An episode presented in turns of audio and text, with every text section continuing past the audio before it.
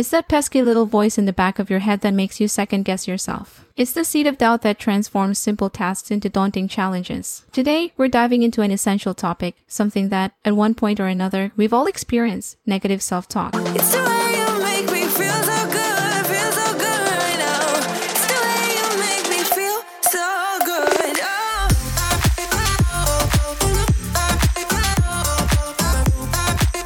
It's a Monday morning. The sun is shining through your window and you've just brewed your favorite cup of coffee. You're feeling good about the day ahead and then you open your work emails. Suddenly, that small voice inside you whispers, You're not good enough. You can't handle this. Sound familiar? If you nodded yes, then stick around because today we're taking a deep dive into managing and overcoming negative self talk. We'll be exploring why this happens, how it impacts us, and most importantly, sharing some strategies to turn that inner critic into an inner cheerleader. Welcome to Self Care and Hustle podcast, where your journey to becoming your best version begins. If you're ready to live your best life and find your inner peace, you've come to the right place, giving you insights on all life tips and purpose driven actions to move you from where you are now to where you want to go. You can do this. This is me, Neslie Foliente, your host. Are you ready? Now let's dive in.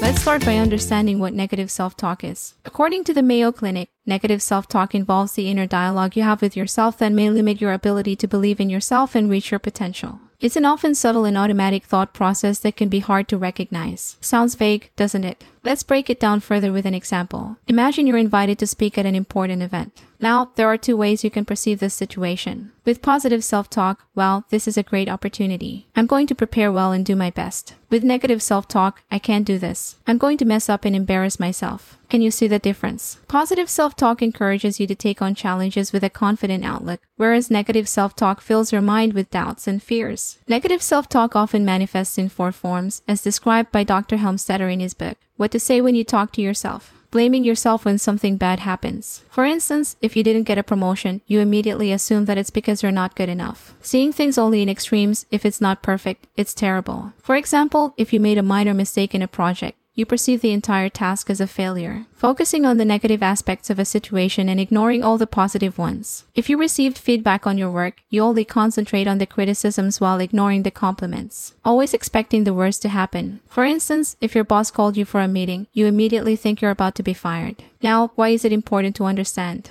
Because by being aware of the different forms, you can catch yourself when you fall into these patterns of negative self talk. By now, you might be wondering, okay, so I talk negatively to myself sometimes. What's the big deal? Here's the thing the impact of negative self talk goes beyond just feeling bad about yourself. According to a study published in Cognitive Therapy and Research, negative self talk can lead to increased stress, decreased motivation, and diminished performance. It can undermine your mental health, leading to anxiety, depression, and a lower quality of life. It can even impact your physical health, contributing to issues like cardiovascular disease. So, it's not just about brushing off that nagging voice. It's about acknowledging the role it plays in your overall well-being. Now, onto the part you've been waiting for, how to manage negative self-talk. Don't worry, we've all been there and we've all got the ability to overcome it. Let's explore some strategies backed by science. The first step to managing negative self-talk is becoming aware of it. Remember the four forms we talked about earlier. Keep an eye out for them in your daily conversations with yourself. Once you've identified your negative self talk, challenge it. Ask yourself, is this really true? Am I basing this on facts or feelings? Is there another way to look at this situation? This is a technique known as cognitive restructuring, a significant aspect of cognitive behavioral therapy. Replace the negatives with positives. For instance, if you catch yourself saying, I can't do this, change it to, I can handle this if I break it down into manageable parts. Now, this isn't about lying to yourself or wearing rose colored glasses. It's about looking at a situation realistically and focusing on solutions rather than problems. Be kind to yourself. If you wouldn't say it to a friend, don't say it to yourself. Studies Studies show that self-compassion can significantly reduce negative self-talk.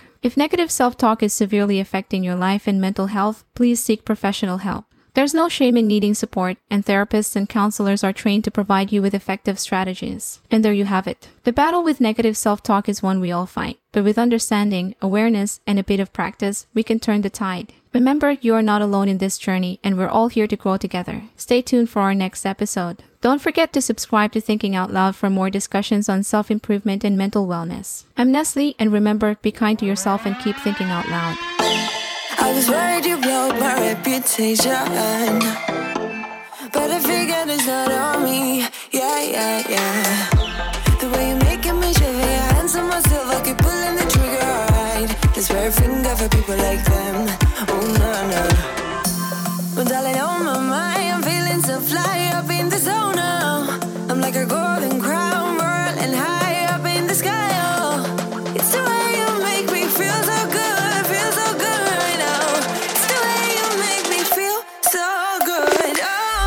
Thanks for listening to this episode. I hope you enjoyed our deep dive into all the tips you can use to becoming your best self. To catch all the latest from me, follow me on Instagram and support me by considering buying me a coffee. Link is in the description. And make sure to chill out, listen to your favorite music, and drink your water. See you in my next episode.